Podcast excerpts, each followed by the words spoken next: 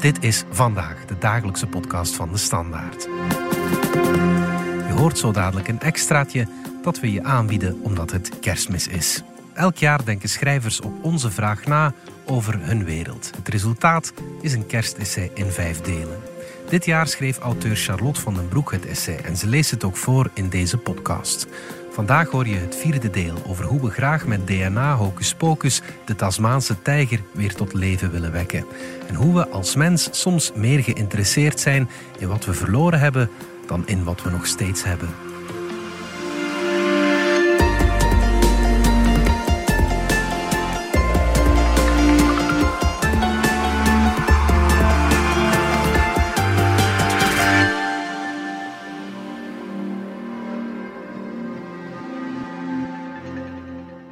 I love what you do, don't you know that you're toxic? Uit een draagbare radio in het atelier van de taxidermist van het Natuurhistorische Museum klinkt het nummer Toxic van Britney Spears. Een glimlach om de toepasselijke soundtrack. Een bijna ongeloofwaardige toevalligheid die de overweldiging van de penetrante vlees- en chemicaliëngeur met enkele tellen uitstelt. Ingewanden, mierenzuur, aluin en alcohol. De taxidermist ziet me in de deuropening staan en draait het volume van de muziek zachter. Sorry, ik was nog bezig, zegt hij, terwijl hij verontschuldigend naar zijn werkplek wijst. Rond het afvoerputje in het midden van de tafel uit roestvrij staal plakken bebloede veertjes en slierten. Hij is volop bezig met de voorbereidingen voor Vogels in Vlucht, een tentoonstelling die over twee jaar plaatsvindt. En een groot kapstokachtig rek hangt een aantal reeds geprepareerde exemplaren met indrukwekkend uitgesperde vleugels vol kopspelden. Op het wandbrede werkblad onder de ramen liggen allerlei hechtnaalden, huidschrapers, prepareerbestek en een piepschuime, reevormige mal die de taxidermist zelf ontworpen heeft. Rond de mal komt uiteindelijk de gevilde huid van een aangereden reetje dat momenteel nog in de vriezer zit. De taxidermist legt uit dat je het lichaam van een dier zelf kan afgieten tot een kunstmal, maar ook kan laten 3D-printen. Of je kan de mal gewoonweg bestellen uit de Mackenzie Taxidermy Supply. De Trois Suisses voor taxidermisten, lacht hij, terwijl hij me de catalogus overhandigt. Ik blader door het bevreemde telefoonboekdikke aanbod aan diervormige kunstbodies en besef dat ik er tot nu toe altijd onbewust verkeerdelijk van uit was gegaan, er onder de huid van opgezette dieren een skelet zat. Dat ze achter de glasachtige kralen die hun ogen vervangen een binnenkant hebben. Of tenminste, een binnenkant die niet van piepschuim is, die hen niet tot omhulsel maakt. Ik klap de catalogus dicht en merk nu pas in het midden van de ruimte een opgezette tijger. Hij is zo hoog als de werktafel minstens twee meter lang en prachtig. Zijn vuurkleurige vacht steekt fel af tegen een patroon van diepzwarte strepen. Slachtoffer van dierenhandel, betreurt de taxidermist. Maar vertel, jij bent hier voor een andere tijger. Ik vraag hem wat er destijds met de huid van de Antwerpse Tasmaanse tijger gebeurd zou kunnen zijn. Het museum bewaart tenslotte enkel zijn skelet. Vermoedelijk zal de huid niet bruikbaar zijn geweest, speculeert de taxidermist. Dat kan je pas zien wanneer de huid van het vlees is losgemaakt en in het looibad ligt. Het lijkt hem in ieder geval sterk dat men de huid gewoon weggegooid zou hebben.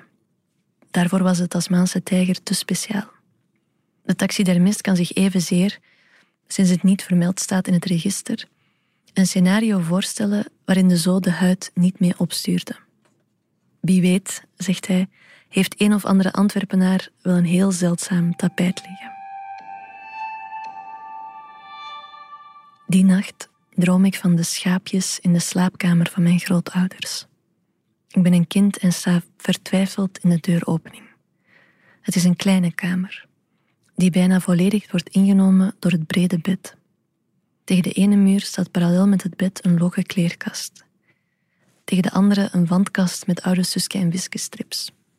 Tussen de meubels is er nauwelijks plaats, maar in een U-vorm kan je net rond het bed lopen. Een route die bedekt is met pluizige schapenvachten van glanzende nipwol. Mijn grootmoeder had gezegd dat ik boven een stripboek mocht uitkiezen, maar dat ik niet op de schaapjes mag lopen. Ik begrijp niet waarom het niet mag, wel dat het haar boos zou maken als ik het deed. Elke ochtend schudt ze de schapenvachten dwangmatig op. Bovendien zou een voetafdruk in het tonzige materiaal meteen opvallen. Hoe kan ik bij de kast met de strips geraken? De enige weg is rond het bed, over de matten. Ik besluit om de onmogelijke opdracht aan te vangen als een omgekeerd reisje rond de wereld. In plaats van me over de meubels en schapenvachten te bewegen in een poging om de vloer niet te raken, om niet in het water met krokodillen te vallen, probeer ik me door de kamer te bewegen via een parcours van openingen tussen de tapijten. Op de tippen van mijn tenen, met grote spreidstanden en kleine overtredingen waarbij mijn voet de vacht toch raakt, bereik ik de kast met strips. Wanneer ik met een uitgekozen album onder de arm via dezelfde route terug wil keren, zijn de schapenvachten plots over elkaar heen en in de hoogte gegroeid. De wol komt tot mijn knieën en is op verschillende plekken aaneengekoekt. Het is onmogelijk om mijn stappen terug te traceren, om überhaupt te bewegen. Naast de opgevulde huiden en blote botten in natuurhistorische collecties bestaat er slechts een beperkt aantal foto's en opnamen die de herinnering aan de uitgestorven Tasmaanse tijger in leven houden. Al is dat veel gezegd. Op alle overgeleverde beelden is het dier ofwel gestroopt, opgezet of gekooid. Er bestaat geen beeldmateriaal van levende Tasmaanse tijgers in het wild. Eén foto uit 1921 toont er een tegen een achtergrond van varens met een levenloze kip in zijn bek. Maar het blijkt om een onscenering te gaan met een opgezet exemplaar in het kader van een fotoshoot voor de Australian Museum Magazine. Alle bewaarde foto's van levende Tasmaanse tijgers werden in dierentuinen gemaakt in de eerste decennia van de 20e eeuw. Uit de 19e eeuw bestaat er zelfs maar één foto waarop een Tasmaanse tijger min of meer in leven te zien is. Eveneens in gevangenschap in London Zoo. In een poging om een levendig shot te verkrijgen, werd het dier door zijn kleine verblijf gejaagd totdat het uitgeput in elkaar zakte in zijn waterbak. In die hartverscheurende pose werd hij de eerste bij leven gefotografeerde Tasmaanse tijger, vereeuwigd door Frank Haas in 1864. Naast The Last Captive Thylacine van David Flea bestaan er nog tien andere soortgelijke filmfragmenten. Opgeteld goed voor zo'n 3,5 minuut aan bewegend beeld. De opnames tonen allemaal dezelfde droevige getuigenis van een dier aan het einde van het bestaan van zijn soort. Eenzaam, op en neerlopend in een kooi. Er bestaan, met andere woorden, geen beelden van de Tasmaanse tijger die niet rechtstreeks verbonden zijn met zijn uitroeiing door de mens. Het is moeilijk om het dier te zien en je niet over hem te willen ontfermen. Sinds hun digitale restauratie enkele jaren geleden werden de foto's en opnames van de Tasmaanse tijger miljoenen keren bekeken op YouTube. De commentaarsectie onder de video's heeft iets weg van een rouwregister. Mensen van over de hele wereld betuigen er hun medeleven en spijt. Arme baby, alleen in een betonnen doos, zo'n mooi beestje. Ik haat de mensheid. Ik hou zo van dit dier, voel me verdrietig dat hij niet meer bestaat. Geen enkel ander uitgestorven dier vervult me met hetzelfde verdriet. Een van de meest trieste hoofdstukken, de uitroeiing van een zeer speciaal dier van Australië. Geen excuses voor hoe ze werden uitgemoord. Tasmaanse tijger, zo zeldzaam en mooi. Rust in vrede, Tasmaanse tijger. We zullen je missen.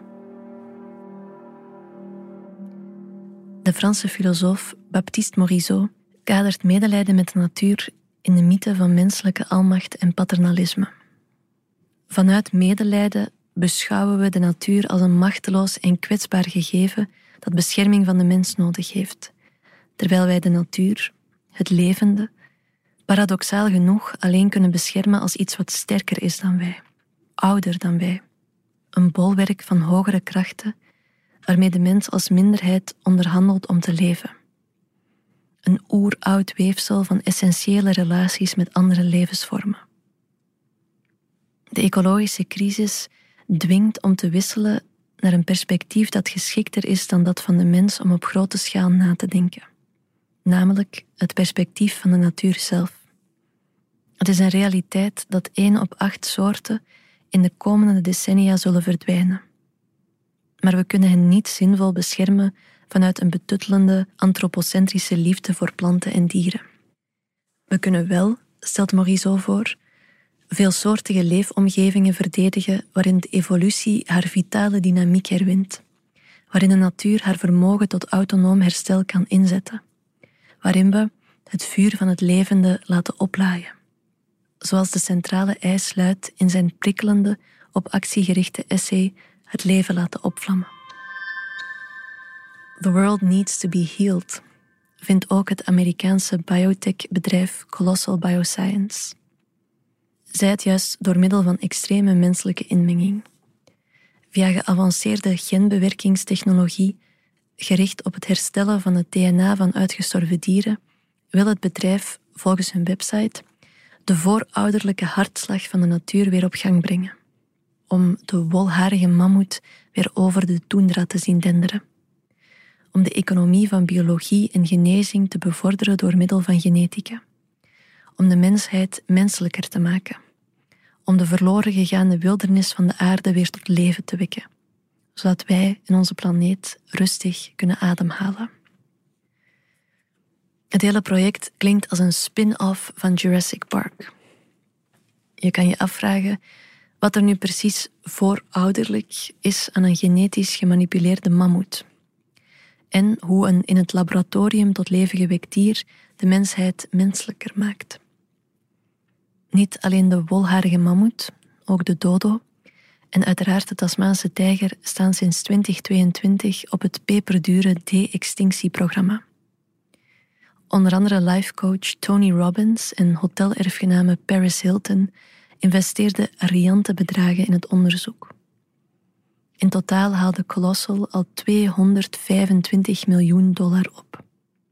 Geld dat conservatieprogramma's voor bestaande bedreigde soorten en leefgebieden broodnodig hebben. Het schijnt tot de rationeel nauwelijks begrijpelijke eigenschappen van de westerse mens te behoren dat hij het verlorene hoger aanslaat dan het nog bestaande.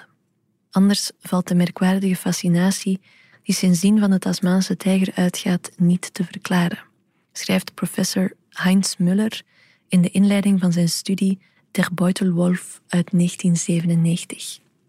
Op die merkwaardige fascinatie speelde de Australische miljardair en mediamagnaat Carrie Packer in 2005 slim in.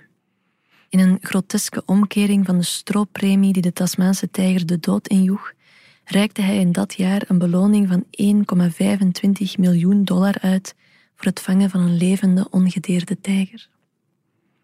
Het bod was bedoeld als promostunt voor The Bulletin, een van de magazines in zijn persgroep dat met dalende verkoopcijfers te kampen had.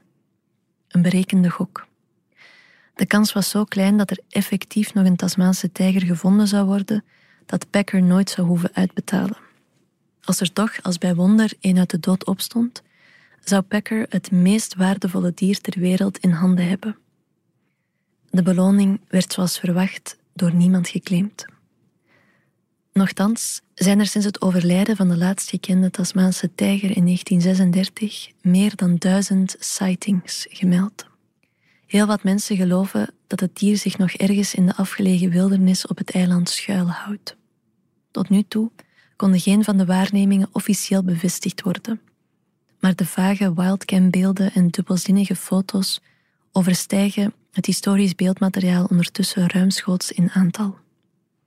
Het wensdenken rond zijn voortbestaan transporteert de Tasmaanse tijger uit het domein van de natuurhistorie naar dat van de cryptozoologie. De fascinatie met verlies koestert misschien evenzeer de hoop op herstel. De commentaarsectie onder de video's van de sightings liegt er alvast niet om. Magisch. Of ze nu echt nog bestaan of binnenkort gekloond worden, ik hoop er ooit een in levende lijven te zien. Ze zijn er nog steeds, maar het wordt stilgehouden. Universiteiten doen onderzoek naar verschillende populaties op het vasteland. Stel je eens voor hoe cool het zou zijn om deze drommels als huisdier te houden. In 2001 namen mijn vrouw en ik de kinderen mee op een reis door Tasmanië. Tot op mijn sterfdag ben ik ervan overtuigd dat we een tijger zagen. Waar gebeurt verhaal?